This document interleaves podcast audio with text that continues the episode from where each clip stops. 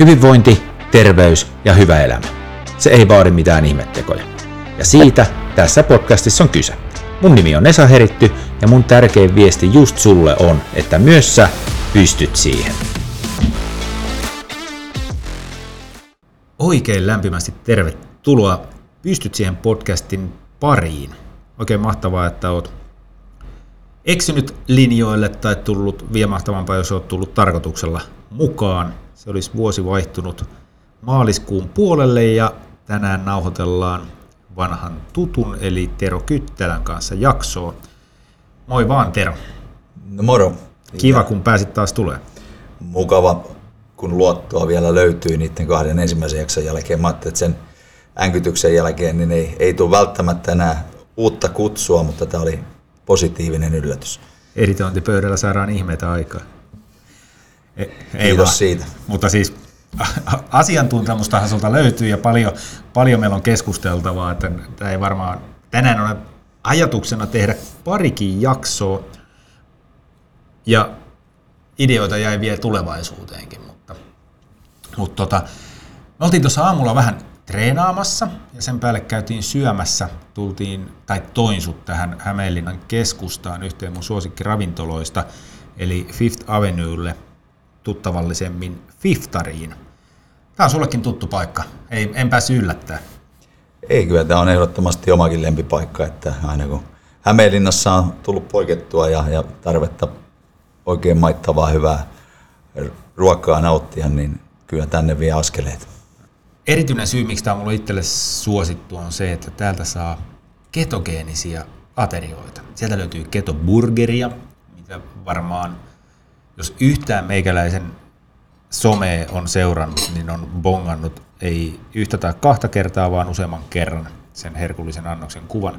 Mutta sitten löytyy myös ketopizzaa, ja eikä nuo perinteisemmätkään annokset nyt niin kuin kauheasti ketogeenistä ruokavaliosta eroa. Mut hei, mitäs me tänään syötiin? Mä en ottanut tänään kumpaakaan, koska ajattelin tällään treenin päälle ottaa vähän toisenlaisen aterian ja sitten niin kuin kevyemmin vielä tässä päivällä. Mä söin itse lohta ja kasviksia. Mut mites Tero, toi sun ruokas? No mä en myöskään varmaan päässyt sua yllättämään sillä, eli pihviä otettiin ja siihen pikkusen kasviksia kanssa joukkoon ja jokunen lohkoperunakin saattoi eksyä lautaselle. Mä itse katoin annoksen sen, että siellä ei perunoita kuulunut mun annokseeni, mutta nehän pystyy kyllä Tero vaihtamaan, jos et tiennyt, niin kyllähän sinne voi ottaa kasviksiakin pelkästään lautaselle. Joo, meni tällä kertaa nyt näin, mutta mä lupaan korjata sitten ensi kerralla. No, mutta treenin päälle on hyvä vähän tankata. Oltiin tosiaan treenaamassa, Tero kävi tuossa mun kotisalillani vähän opettamassa uudenlaisia reenijuttuja. Meillä on ollut semmoista pientä vääntöä, että kun mä en tahdo saada millään itteeni kipeäksi tuolla salilla, niin nyt sitten Tero tuli näyttää, miten se tapahtuu, että jännityksellä oota, miten huomenna aamulla herään, tai puhumattakaan lauantai-aamusta. Nyt on torstai, kun tätä tehdään. Mutta joo, treeniin liittyy myös tämänkertainen jakso, eli me puhutaan salitreenistä, kuntosalitreenaamisesta. Itsehän on enemmänkin luonnehtunut, että käyn salilla venyttelemässä tai jumppaamassa. Nyt viimeisen vuoden, korkeintaan 2 vuoden aikana on ruvennut ehkä niin kuin, en nyt voi sanoa tavoitteellisempaa, mutta niin kuin oikeasti lyömään vähän enemmän rautaa sinne tankoon ja sillain kasvattaa sitä lihasmassaakin. Tietysti ikä on yksi tekijä, miksi näin, että huomannut, että siltä on aika paljon etua tuohon niin kuin fyysiseen suorituskykyyn, mutta kyllä se auttaa myös sitten tuo pelikentillä, mikä on edelleen tärkeää, niin pysyy vauhdissa mukana. Ja olen ilokseni huomannut, että sä oot oikein tehoillekin Esa päässyt tässä futsaalissa talven aikana, että ei ihan kiikareilla mene ainakaan tämä talvikausi. Joo, se on sattunut osuu muutaman kerran, en tiedä sitten onko enemmän ollut hyviä pelikavereita, taitoa vai tuuria matkassa niissä, mutta joo, muutaman kerran on osunut. Jees. Mut hei, koska sä oot kuitenkin pikkasen pidempää ja pikkasen kovempaa treenannut kuin meikäläinen, niin sä oot nyt täällä mestarina paikalla, niin aloitetaanko sillä, että millainen Tero, sun salitaustas on? Joo, eli aloitin itse lihaskuntoharjoittelun, niin muistaakseni taisin olla 14-vuotias kotona klassisesti. Meiltä löytyi semmoiset 8 kilon käsipainot ja sitten todella klassinen kuntoilu oli tämmöinen Joe Weiderin voimailutanko, mitä sitten väänneltiin kiinni ja auki erilaisissa asennoissa. Ja niillä ensin aloitettiin ja 2-3 vuotta sitten myöhemmin niin salille asti rohkaistui ja koskilaisena, niin koskilaista ainakin tietää, tämmöinen legendaarinen Kerhomäen kuntokeskus avasi ovensa joskus 80-90-luvun taitteessa ja sinne minäkin sitten innostuin lähtemään ja siellä. Eli vähän yli 30 vuotta tässä on nyt sitten salilla käymistä ja kaikkia sen saloja koitettu harjoitella. Joo, jos mennään sitten siihen salitreeniin, tai kysytään ensin, että sä kävit sen, että koska sä aloitit ja miten sä aloitit, niin mikä oli se sun niin kuin tavallaan, mitä sä lähdit sieltä aikoinaan hakemaan? Muistatko, mikä se oli, että miten sä ajaudut niin kuin sen pariin? Toki sä oot muitakin lajia harrastanut, mutta tää on mun käsittääkseni ollut kumminkin se ykkösjuttu sulle aina, tai ainakin tämän 30 vuotta, niin mikä sut ajoi sinne salille? No kyllä se oli tietysti varmaan nuorilla miehillä tuossa vaiheessa, niin aika monelle tulee se sama juttu, että pitäisi vähän voimaa saada. Ja mä muistan se, että tietysti jalkapalloa harrastin myöskin samaan aikaan, kun aloiteltiin. Ja se on varmasti ollut se myöskin mullakin alun perin vähän niin kuin tukilaji. Ja suht nuorena nousin sitten miehenkin pelaamaan, silloin just 17-vuotiaana, milloin sitten Kerhomaallekin, niin tajusin, että tässä tarvitaan niin kuin vähän lisää voimaa, että pärjää sitä aikuisten miesten kanssa. Että se oli niin kuin varmasti lähtökohta. Okei. No mikä sut on pitänyt siellä? Minkälaisia tavoitteita sulla on tänä päivänä? Kokonaisvaltainen hyvinvointi sitä kautta, että tuki- ja liikuntaelimistö on kunnossa. Ja sitten tietysti vähän tämmöisiä turhamaisiakin ulkonäkötavoitteita aina tietysti. En mä tiedä, onko tässä iässä mitään järkeä, mutta koittaa pitää nyt itsensä suhteellisen niin kuin vielä urheilullisen näköisenä, että kun on koko ikänsä sitä ollut, niin pidetään nyt sitä niin kauan kiinni, kun se vaan on mahdollista. Mä edellisessä jaksossa puhuin Niemen Jussin kanssa motivaatiosta, ja nyt tässä mentiin hyvin siihen, että en muista sanoinko siinä, mutta että kun sä sanoit, että turhamainen tavoite tavallaan niin kuin pitää itsensä kondiksessa ja niin kuin sen näköisenä, että on niin kuin kondiksessa, niin onko sillä loppujen lopuksi merkitystä tuossa kohtaa, että jos se motivoi sua niin kuin pitkäkestoisesti, niin eikä sillä väliä ole sitten, että mikä se motivaatio siellä on, kun mies pysyy kunnossa sillä selvästikin. Joo, näin se on, että se on vaan hyvä, että joku saa sinne salille sen 3-5 kertaa viikossa niin menemään, niin mulla se on tietysti se, että mä tykkään siitä lajista, että mulla esimerkiksi niin kuin jalkapallo jäi osittain sen takia, että mä aloin tykkään kuntosaliharjoittelusta enemmän, mä sain siitä niinku parempia endorfiineja tai mitä ne onkaan, mutta oli parempi fiilis salitreenin jälkeen kuin vaikka sitten futistreenien jälkeen. Jotain siinä on sellaista, että kun pääsee raudan kanssa painimaan ja pistää niinku oikein lihaksia polttamaan, niin jonkinnäköinen masokisti tai luonne sitten pitää vähän olla, että siitä tykkää ja on jaksanut näin pitkään tehdä, mutta kyllä se on semmoinen, että tosi hyvä fiilis tulee jokaisen salireenin jälkeen melkein ja aina ei huvita lähteä sinne, mutta lähtiessä on kuitenkin sitten palatessa kotiin päin, niin on niin kuin hyvä fiilis. Ja siinä varmaan pähkinänkuoressa. No jos ajatellaan sitten, piti sanoa tämmöistä niin kuin normaalia salilla kävijää, mutta normaalia salilla kävijää ei varmaan olekaan. Siellä on ihmisiä hyvin eri tavoitteen, eri motivaatioon lähtenyt sinne salille. Miten sä näet, minkälaisia tavoitteita salikävijöillä on yleensä? Voidaanko ne jakaa johonkin niin kuin, vaikka 5 eri kategoriaan tai 3 tai jotenkin niin kuin ryhmitellä? Että minkälaisilla tavoitteilla ja motivaatioilla ihmiset lähtee salitreeniä harrastamaan? Joo, mä koitan nyt jotakin jäsentää tästä tuohon. Eli totta kai niin kuin sanoit ja pohjustit, niin hyvin erilaisia tavoitteita ja lähtökohtia ihmisillä, kun sinne tullaan. No yksi ryhmä saattaisi olla semmoinen, mitä ainakin on aika paljon törmännyt, niin jollakin on tullut joku vaiva tai vamma, mitä halutaan lähteä kuntouttaa, vaikka esimerkiksi selkä on niin kuin mennyt todella huonoon kuntoon ja sitten lääkäri tai joku muu fysioterapeutti on sanonut, että nyt pitäisi salilta lähteä tekemään vähän vahvistavia liikkeitä, sitten keskivartaloa ja muuta, että pääsee parempaan kuntoon. Niin tuossa on ainakin yksi ryhmä. Sitten on selkeästi, joka kevät näkyy, tehdään uuden vuoden lupauksia, niin siellä on tämmöiseen niin kuin kesäkuntoon, painon pudotukseen liittyviä toiveita, haaveita. Se on ehkä toinen ryhmä selkeä. Sitten on kolmas ryhmä, mihin kuuluu aika paljon nuoria miehiä. Eli halutaan sitä lisää lihasta ja nimenomaan näyttävyyttä siihen kroppaan.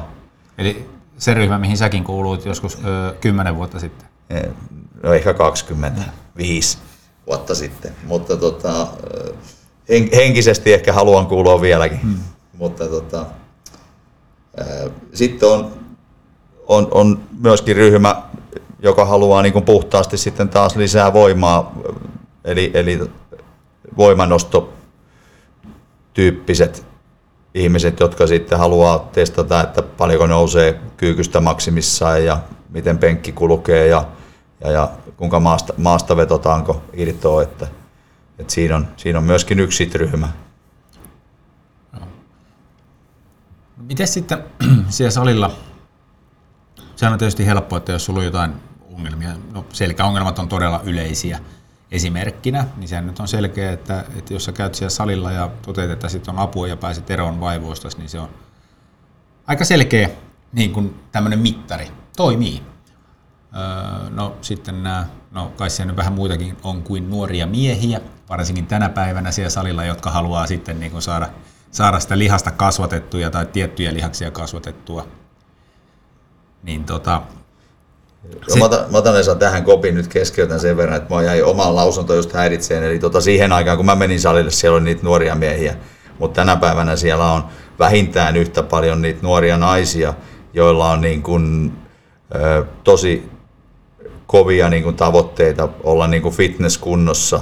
Ja se treeni on myöskin sen näköistä, että siellä on niin kun, treenataan todella kovaa. Että se, tänä päivänä ei ole niin kun sukupuolieroja ollenkaan. Eikä ole myöskään mainitsemalla valkeakoskelaisella salilla, mikä aikoinaan tunnettiin isojen miesten salina, eli siellä oli siihen sun neloskategoriaan kuuluvia kavereita sillä lailla, että tämmöinen mikkihiiri ei edes uskaltanut astua ovesta sisään. Olisi heitetty pihalle tai vähintään katseella huudeltu. Joo, mutta tosiaan, niin, mutta palatakseni siihen kysymykseen, niin ne pystyy niin kuin mittaamaan niitä tuloksia, mutta jos ajatellaan tämmöistä niin kuin treeniä, jossa nyt menee sitten siihen, että sä haluat kehittää sun lihasmassaa niin kuin tukemaan sun liikkumista tai sitten jopa niin kuin hakea niitä isompia lihaksia, niin miten niitä tuloksia kannattaa arvioida, että tuleeko ne, millä sitä niin kuin pystyy mittaamaan muulla tavalla kuin mittanauhalla? No, kyllä klassisesti peili on se paras mittari ollut oikeastaan, että lihas painaa enemmän kuin läski, niin esimerkiksi paino saattaa nousta, jos jollain on painonpudotushaaveita, että jos sä oot onnistunut niin hyvin, että sä oot saanut lisää lihasta sinne kroppaan, niin vaaka ei aina ole se missään nimessä se paras mittari. Eli kyllä semmoiset niin kuin aloituskuva ja sitten kuva vaikka 3 kuukautta tai puoli vuotta salilla käymisen jälkeen, niin jos siinä ei ole mitään eroa, niin sitten yleensä on treeni ollut pikkusen tehotonta tai väärän tyyppistä sulle, eli sitten kannattaisi varmaan ammattilaisen pariin kääntyä siinä ja saada sieltä sitten vähän vinkkejä, että millä sit sitä peilikuvaa saa vähän muokattua, mutta tietysti niin kuin tuossa puhuttiin, niin se on monenlaisia ryhmittymiä, niin se, että mun mielestä jos mennään ihan tuohon oikeastaan siihen suurimpaan ryhmään, mikä siellä käy, niin semmoinen ihan kokonaisterveyden parantuminen, eli onko se selkä enää niin kipeä, vaivaako se, suoriudutko sä työtehtävistä, jos ne on esimerkiksi fyysisiä tai muuten haastavia, tai arjen askareista, että lähteekö se tänäkin talvena aika paljon lunta satanut, niin onko lumitöiden lumitöiden tekeminen vähän helpompaa ja sitten niskahartia-alueen vaivat esimerkiksi, niin oikein tyyppisellä harjoittelulla niin saadaan vähän sitä asentoa, kropan asentoa ja hartioiden asentoa vähän muutettua monesti, että se ei ole ihan niin etupainotteinen, niin saattaa näkyä arjessa. Että päätettyään tekijöitä tänä päivänä Suomessa riittää tosi paljon. Että, sitten tietysti, niin kuin sanoin, se peilihomma, että kyllä se näet peilistä, että onko sitä lihasta tullut. Mittanauha on sitten toinen, jos ei usko silmiään, niin voi katsoa. Ja tietysti ihan yksinkertaisesti niin myöskin se, että on se sitten jalkakyykky, penkki tai joku muu, vaikka joku selkälaite, niin jos sä huomaat, että sä puolen vuoden päästä niin jaksat nostaa 20-30 kiloa isommilla painoilla, niin kyllä se yleensä sit kertoo siitä kehityksestä vahvasti. Että siinä niitä mittareita. Sä sanoit äsken 3 kuukauden päästä, niin mun ei nyt tänään vedettiin noita olkapäitä ainakin reenattiin ja rintaa, niin mun ei huomenna kannata vielä peilistä ruveta katteleen, että tuliko tuloksia vai ei. Että jos ei näy tuloksia, niin se ottaa sulle ja haukkua, että ihan paska treeni. Joo, juuri näin. Eli valitettavasti semmoisia niin kuin yhden treenin ihmeitä tai yhden hitin ihmeitä niin ei tässäkään lajissa kauheasti tunneta. Että kyllä se on se säännöllisyys, on se tärkein asia, että jos salilla haluaa tuloksia, niin semmoinen sanotaan 2-5 kertaa viikossa säännöllisesti, niin sen säännöllisyyden kautta tulee ne tulokset. Ja sitten jos treeni on oikein tyyppistä, eli siellä on niin kuin teknisesti oikein tyyppistä tekemistä, eli menee ne harjoitteet siihen liharyhmälle, mitä halutaan harjoittaa. Tänään siitä sait vähän oppia, katsottiin nimenomaan niin kuin teknisiä juttuja, että sinänsä niin kuin osa liikkeistä oli tuttuja, mutta niitä muokattiin vähän liikeratoja ja otteita ja tämän tyyppisiä vähän, että missä peukaloa vaikka pidetään, niin sitä kautta niin saadaan sit sitä tulosta siellä. Että, mutta se sillain niin kuin no varsinkin ennen, nykyään on aika hyvin, kun löytyy kaikkia ohjeita jo erilaisista, media on niin kuin pullollaan salitreeniohjeita ja muuta, niin tekniikat on lähtökohtaisesti jo paremmin pikkasen hallussa kuin silloin, kun itse meni salille, niin silloin katsottiin vähän, että mitä vieressä isot miehet tekee ja koitettiin sitten matkia ja joku saattoi säälistä tulla välillä vaikka vähän neuvoon. Että jos sanotaan, että varmaan uskaltanut neuvoa kysyä. Ei kuulunut siihen. Kulttuuri vaivihkaa katsottiin ja sitten vähän tutustuttiin johonkin, niin joku saattoi vähän tulla sitten, että tuossa sä teet ihan väärin ton, että katoppas nyt poika, että tää tehdään näin. Niin. Mutta hei, pakko palata takaisin tuohon, että huomaa siinä omassa voinnissa, omasta elämästä jälleen esimerkki, mikä motivoi jatkamaan osaltaan tätä treenaamista tuossa salilla, niin mennään sellainen 5, 6, 7 vuotta taaksepäin, kun tuli pelattua futsaalia, toki futistakin, mutta siinä se ei tullut niin pahasti esiin, mutta siis mullahan oli pahoja selkävaivoja ja futsaalissa, koska siinä välillä mennään aina vaihtoon ja yleensä niin kuin normaalissa vaihdossa istutaan penkillä.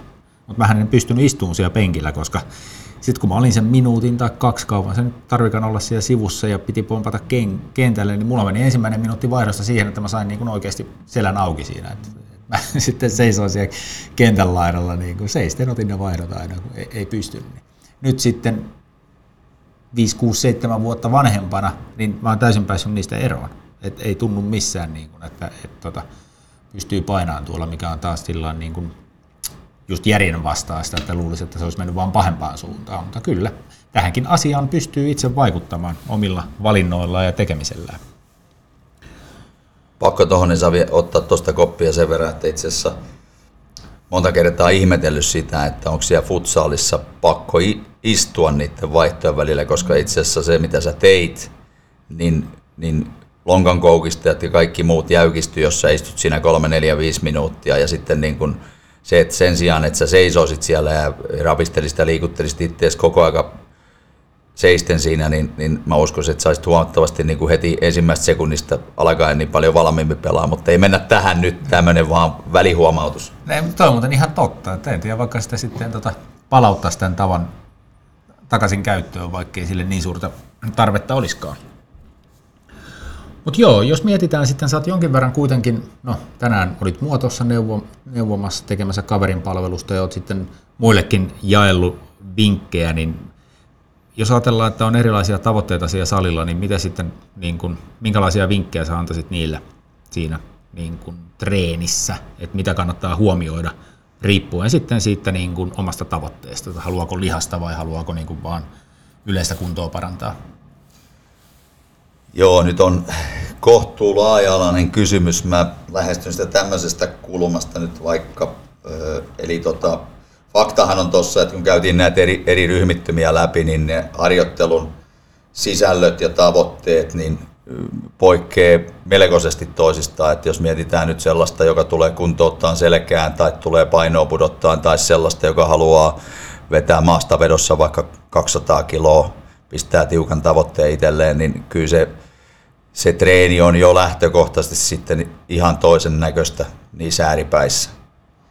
Eli treenimäärät eroavat, eli jos puhutaan niin kuin kovin tavoitteellista harjoittelusta, missä on niin kuin joko merkittävää lihasmassan kasvatusta tai halutaan tosiaan kovia rautoja päästä nostamaan, niin käydään varmasti niin 4-5 kertaa viikossa on se rytmi. Sitten taas, jos mietitään painonpudotusta ja sitten vaikka tämmöistä normaalia, hyvää yleisterveyden kannalta tärkeää lihaskunnon niin kuin ylläpitämistä ja muuta, niin siinä kerrasta 2 viikossa, jos on sitten vähän muita lajeja, aerobisia kävelyjä ja jotain muuta, jumppia tai pelejä sitten siellä, niin se on semmoinen hyvä määrä.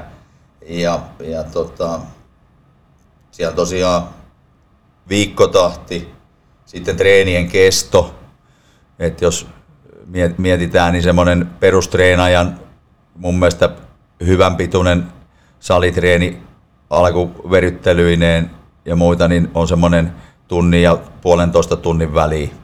Ja sitten jos mietitään esimerkiksi jotain huippuvoimanostajia tai sinne haluavia, niin siellä on, nostetaan isolla raudoilla ja on pitkät palautusvälit, saattaa olla 5–8 minuuttia sarjojen välillä, niin ne reenitkin saattaa sitten venyä sinne 2–3 tunnin väliin, riippuu vähän mitä tehdään. Eli Siinähän tarvii syödäkin sitten reenin aikana.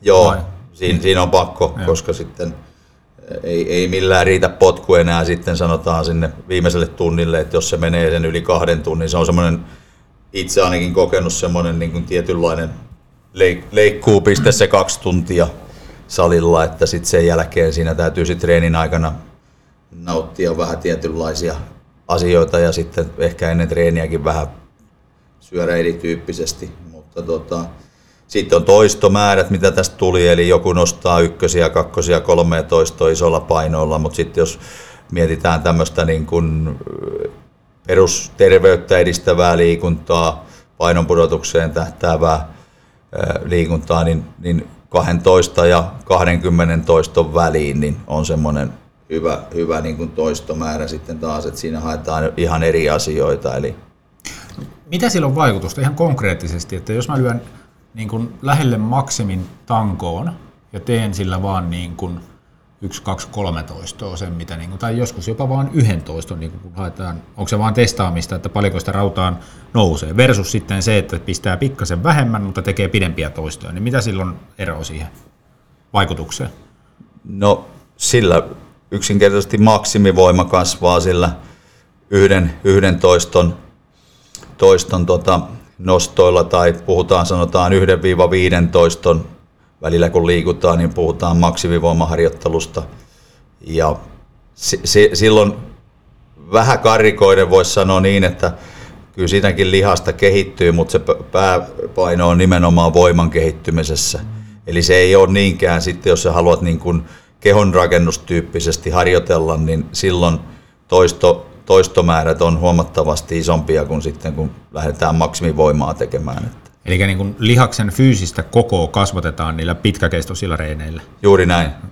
Eli silloin toistot liikkuu, sanotaan sitten, kun puhutaan tämmöistä lihaksen kasvattamiseen tähtäävästä harjoittelusta, niin me liikutaan yleensä 8 ja 20, jopa 30 toiston, saattaa joskus olla jopa vähän pidempiä jopa 450kin toiston settejä, mitkä on jaettu sitten muutamaan tämmöiseen useampaan sarjaan, että se kokonaisuus on 50 toistoa, että siinä ei juuri levätä sarjojen välillä ja nimenomaan se aika, mitä käytetään niin kuin sarjojen välillä, on se toinen iso ero, eli niin kuin mä kerroin, niin maksimivoimaa kun harjoitellaan, niin eipä juuri alle 5 minuutin tauolla nosteta mitään, mutta sitten kun lihasta kasvatetaan, niin saatetaan tehdä 4-5kin liikettä jopa käytännössä niin kuin 10-20 sekunnin tauolla peräkkäin jopa, että tehdään erilaisia supersarjoja ja erilaisia komboja siellä sitten, että mistä sait tänään myöskin pudotussarjoista vähän testiä. Joo, se tuli aika sähäkästi se seuraava sarja heti siihen perään. Joo, mutta jos siinä oli sitten, mitä kannattaa huomioida siinä sitten riippuen tavoitteesta, niin mitä sitten semmoinen, kun hypätään salin ulkopuolelta vähäksi aikaa pois, eli se salin ulkopuolinen elämä, niin jos ajatellaan, minkälaisia asioita kannattaa huomioida tai tehdä, joilla voi tehostaa sitä salitreeniä. Niin kuin en puhu vielä siitä, että mitä ennen treeniä tehdään, vaan yleisesti niin kuin elämässä, mitkä asiat on tärkeitä niin kuin elintapoina, jotta voi tehostaa sitä salitreenaamista. No tähän ehkä on nyt 3 peruspilaria. Mun mielestä helppo nostaa lepo, oikeanlainen ravinto ja sitten myöskin riittävä ja oikeanlainen treeni siihen sun tavoitteeseen suhteutettuna.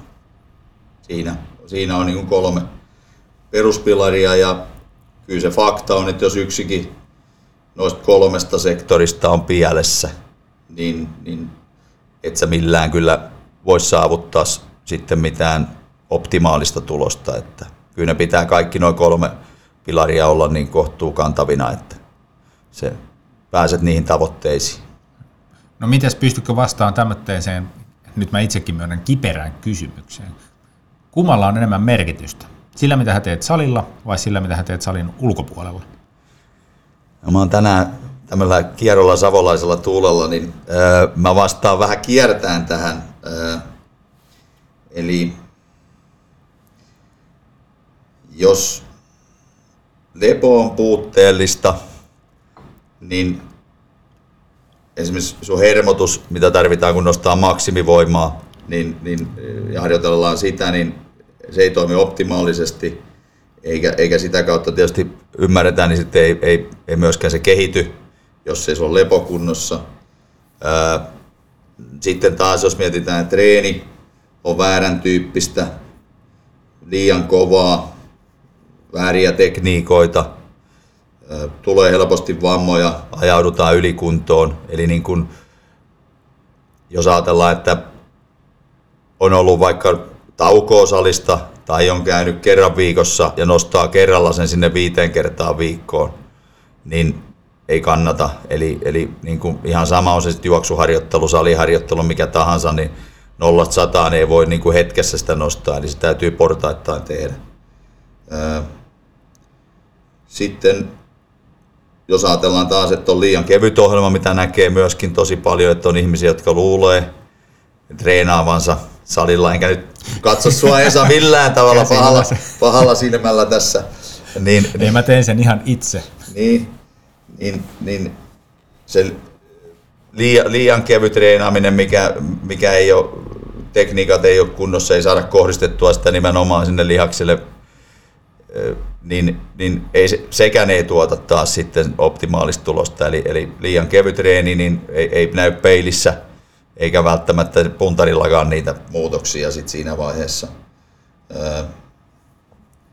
Ja tekniikasta jos puhuttiin vielä tuossa, niin jos tekniikka ei ole kunnossa tosiaan, niin ei saada osuun sitä treeniä sinne minne halutaan, ja sitten huono tekniikka vielä kaiken lisäksi johtaa yleensä varsinkin pitkässä juoksussa niin väistämättä niin tukirangan ynnä muihin tämmöisiin ongelmiin. Ja sitten taas vielä jatkan vastausta, eli mikäli se ravinto ei ole optimaalista, niin sun koneet käy vähän vajailla sylintereillä.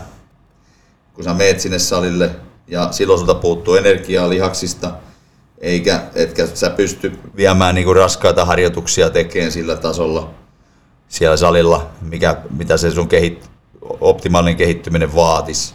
Ja palautuminen on sitä kautta niin kuin puutteellista myöskin, koska ei ole ravinto pielessä. Mutta sanoisin kuitenkin niin, että et kuitenkin ne salin ulkopuoliset asiat on ehkä pikkusen painotusarvoltaan niin kuitenkin merkittävämpiä kuin se itse treeni. Et jos se lepo ja ravinto on tosi heikkoa ja puutteellista, niin ei siellä salillakaan kyllä sitten tapahdu kauhean ihmeellisiä asioita. Sä kuitenkin vastasit kysymykseen tosi kierrolla savolaisella, mä en tiedä sitten oliko toi perustellulla tavalla savolainen vai minkälainen se oli, mutta joo, perusteltu vastaus. Mutta siis tuli tämmöinen niin kuin lentävä lause mieleen, että jos, siis se lentävä lause on tämän loppu, mutta siis jos salin ulkopuoliset asiat ei ole kunnossa, niin menee hyvä treeni hukkaan.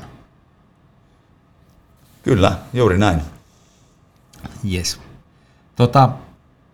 Sitten jos lähdetään vielä miettimään vähän enemmän konkretiaa, ihan kelle tahansa, joka sinne salille menee ja haluaa siellä nyt jonkin verran tavoitteellisesti treenata, niin miten semmoiseen salikertaan sitten kannattaa valmistautua, koska sinne kannattaa mennä tai syödä ja niin päin pois? Minkälaisia asioita niin kuin ennen treeniä kannattaa miettiä ja tehdä? No tietysti ajankohta on sellainen, eli joku voi olla pakotettu meneen ennen työpäivää aamulla, koska ilta on ihan täynnä. Voi olla niin sanotut ruuhkavuodet, että on tosi paljon tekemistä iltaisin, että sitten on pakko käydä, niin silloin tietysti se valmistautuminen jää väkisin ehkä vähän puutteellisesti, mutta sanotaan semmoinen perinteinen 8-4 työskentelevä ihminen, niin kyllä se on nimenomaan, täytyy olla oikein tyyppistä ruokaa siinä treenin alla, eli tuommoinen tunti puolitoista ennen salia olisi hyvä syödä ihan kohtuutukeva ateria. Ja miten painottunut ateria, miten säännät? Kun me molemmat kuitenkin syödään aika ketogeenisesti, niin en ajatellut ruveta vetämään mitään hiilaritankkausta edelleenkään ennen salitreeniä. Vai onko sillä merkitystä, kunhan siinä on vain energiaa tarpeeksi? Ei ole, mutta nimenomaan sanoisin näin, että se päivän ehkä energiapitoisin ateria olisi hyvä ajoittaa siihen ennen harjoitusta. Et jos on ketogeenisellä niin kuin me, niin silloin voi esimerkiksi pistää vähän sitä rasvaa vähän reilummin siihen, että on sitten energiaa siellä salilla varmasti, koska se palaa siellä kunnon treenissä se pieni ylimääräinen rasva kyllä heittämällä, mitä siihen ateriaan laittaa. Ja sitten jos ajattelee, että on ihan normaalilla sekaruokavaliolla, niin hyviä tämmöisiä hiilareita, kyllähän niin kun, ei se eroa kauheasti siitä, mitä esimerkiksi jääkiekkoilijat ja nämä valmistautuu peleihin, eli siellä syödään pastaa tai jotain tämän tyyppistä, riisiä, kanaa. Eli sitten jos sä elät niin kuin hiilihydraateista enemmän, niin sitten siellä pitää olla jonkin verran hiilihydraatteja ja mieluiten juuri ennen harjoitusta. Joo. No miten se treeni sitten kannattaa suunnitella sillain niin kuin lyhyesti tiivistettynä, että millainen on hyvä treeni siellä salilla, mitä asioita siinä pitää huomioida? Joo, ei voi ihan lyhyesti ja saattaa tiivistää, tuo on aika iso kokonaisuus. Tehdäänkö oma jakso siitä? No ei, mutta mä koitan jotenkin typistää sen nyt tähän. Eli ensinnäkin kun mennään salille, niin hyvä alkuveryttely, hyvä lämmittely. Tänään sait vähän oppia siitä lämmittelyosuudesta, että mitä kaikkia siellä voi tehdä. Sen pitäisi kestää sillä lailla, sanotaan näin, että vähintään se alkuveryttely on se sitten juoksumatolla kävelyä, kevyttä hölkkää, kovempaa juoksua, cross-traineriä, soutulaitetta, niin kyllä se hyvä, että se 5 minuuttia kestäisi se aerobinen osuus siinä ja sitten vähän aktivaatioa. Siellä on yleensä tämmöisiä muovit tai puukeppejä löytyy salilta, niin niillä voi pikkusen pistää olkapäitä liikkuu, vähän kylkiä kierrelleen ja sitten Sitten pienillä painoilla käydä tiettyjä, voi tehdä vaikka hauiskääntöä, nostaa vähän pystypunnerusta ja tänään tehtiin kaikennäköisiä kiertejä, kalvosimia vähän lämmiteltiin siinä ja voi tehdä vaikka, jos on menossa vaikka rintaa tekemään, niin tosi hyvä lämmittelyliike on tehdä se 10-20 punnerusta vaikka siihen lämmittely loppuun sitten vielä, että on varmasti valmis siihen harjoitukseen ja sitten niinku harjoittelun sisällöstä. Mennään vähän ehkä tuohon valmentamisen puolelle, mutta se, että sulla on eniten voimaa ja energiaa treenin alkuvaiheessa, se on kylmä fakta, niin jos mietitään niin kehon jakamista, niin sulla on 3 vähän isompaa lihanryhmää kuin muut. Siellä on jalat, selkä ja rinta ja niillä on hyvä aloittaa, että jos sulla on vaikka nyt 3 erityyppistä treeniä, niin jos sulla sattuu olemaan sitten vaikka, että rinta, ojentajat, niin aloitat sillä raskaimmalla rintaliikkeellä, mihin laitat eniten painoa ja vaikka käsipainopenkki tai tavallinen penkkipunnerus ja sitten mitä pitemmälle reeni menee, niin mennään tämmöisiin spesifisiin liikkeisiin, missä sitten enää ei olekaan se vastus, ei ole se merkittävä asia, vaan nimenomaan sitten se tekniikka vielä korostuu siellä, että väsytään sitä lihasta sitten erilaisilla spesiaalitekniikoilla, eli raskaimmat liikkeet alkuun, että sama jos menet jalkoja tekee, niin aloita jalkakyykyllä ja sitten jos siellä on tämmöisiä reisiojennuskoukistuslaitteita, niin ne on ihan hyviä sinne loppupäähän ja vastaavasti selässä, että jos haluat vaikka tehdä maastavetoa, niin kyllä mä suosittelen sen, että hyviä keskivartalokorelämmittelyiden plus alkuverän jälkeen, niin melkein maastavedolla hyvä aloittaa, koska silloin sulla on hermotus on kunnossa ja sä oot skarppina ja sulla on eniten energiaa lihaksissa niin, ja sä nostat suhteessa isoimpia painoja siihen reeniin, niin sun kroppakin on valmiina siihen eikä tule mitään sitten semmoisia niin kuin koordinaation heikkenemisiä sen takia, että sulla alkaa olla väsyneet lihakset, jos sä vedät sen vaikka viimeisenä. Ja. Siinä ehkä nyt niin kuin tämmöinen pääpiirteet. Ja niin kuin mä sanoin, niin semmoinen varsinainen harjoitusosuus, niin tunnista 1,5 tuntiin on semmoinen ihan hyvä.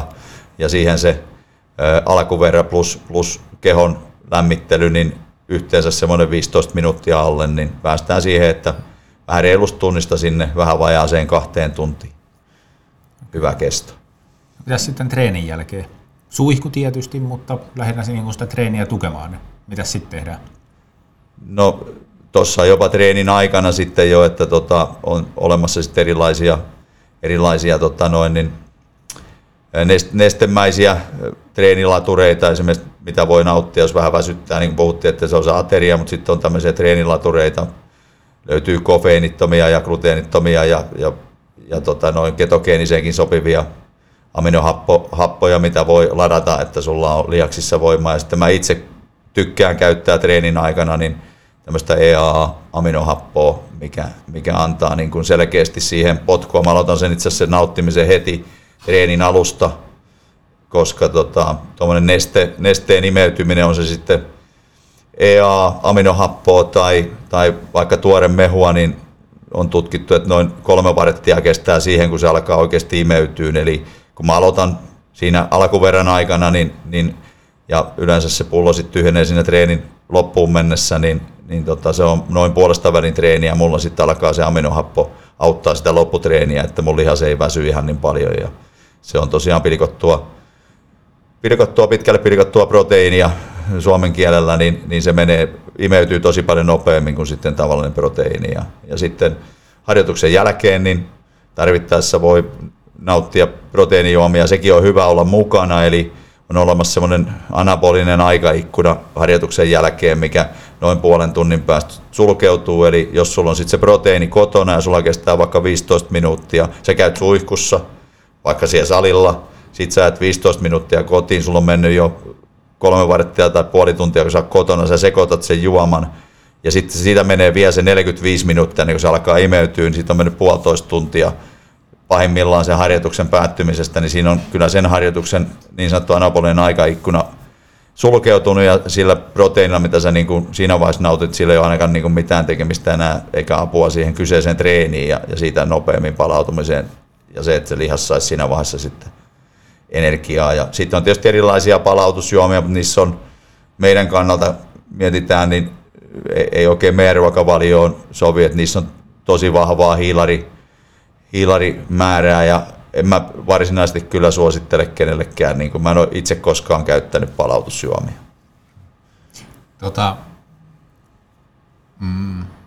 Siis mähän en käytä mitään.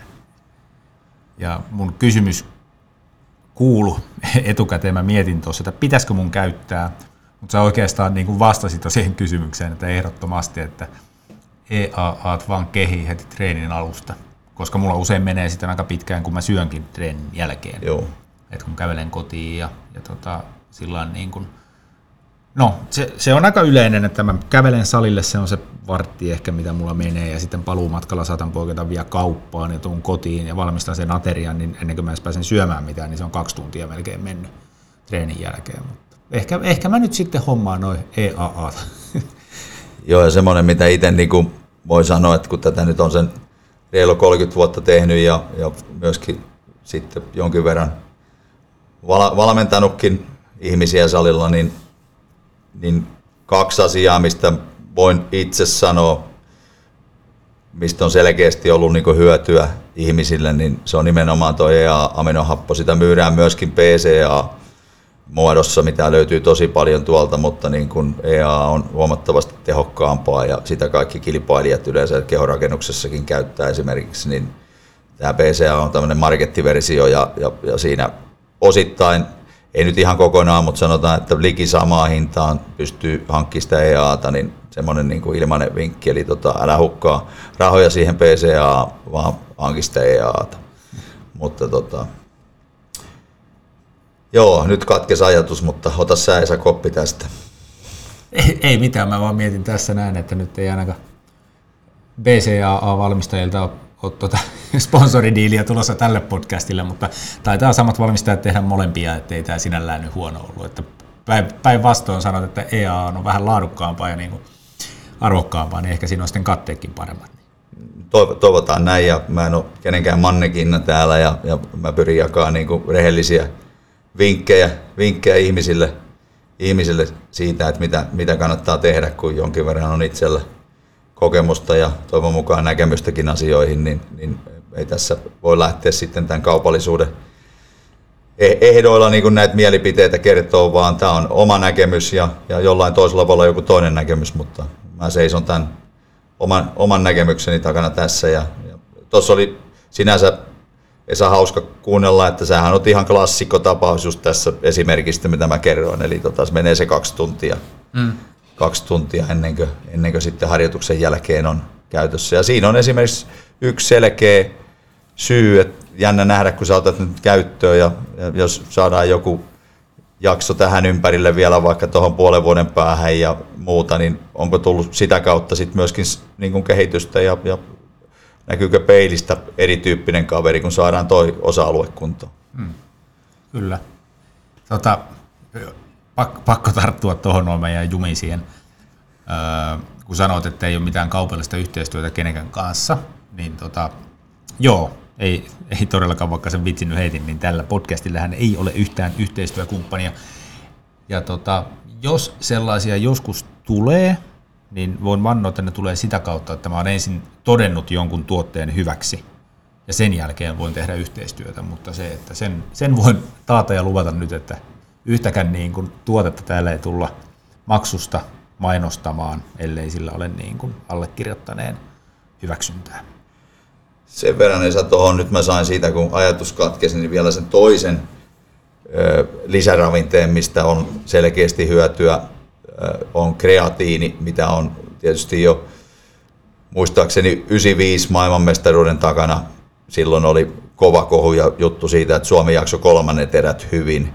Ja mitä olen itse valmentanut, niin esimerkiksi voimanostossa kiistatta kreatiinin käytöstä, koska se kerää myöskin, toimii niin, että tulee nestettä lihaksiin, niin kun nestettä on lihaksissa, niin se on enemmän voimaa. Niin se on toinen, mitä selkeästi niin kun, ainakin omille valmentaville, niin suosittelen silloin, kun ollaan esimerkiksi kisoihin menossa voimanostossa, niin aloitetaan noin 3 kuukautta ennen ennen kilpailua sitten tämmöinen kreatiinitankkaus, että ne tasot on sitten parhaimmillaan. Mutta se on semmoinen, mitä ehdottomasti pitää tauottaa, että se on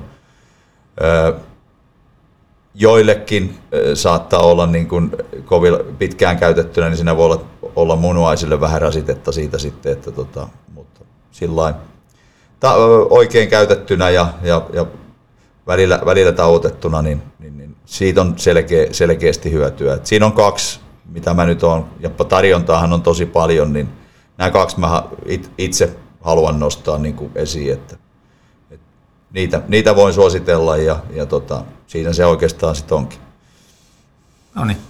Ja tiedätkö mitä? Mä luulen, että siinä se sitten alkaa olemaan tämä lähetys myös. 45 minuuttia täynnä. Tämä on kyllä, en tiedä johtuuko se musta vai mun vieraista, mutta näitä on mahdoton saada typistettyä 30 minuuttia, mikä tänäänkin oli jalotavoite, mutta nyt ei höpistä turhia tän enempää. Tuhannet kiitokset jälleen kerran, Tero. Oli mahtava saada sut tänne puhun yhdestä itsellesi rakkaimmasta asiasta. Joo, kiitos. Ja sun Esa täytyy jotain tuppisuuta ottaa sitten seuraaviin jaksoihin, niin saat ne vaikka varttiin typistettyä. Mutta ei mitään. Oli tosi mukava olla, päästä taas osallistumaan ja niin jatketaan vielä kohta seuraavasta aiheesta.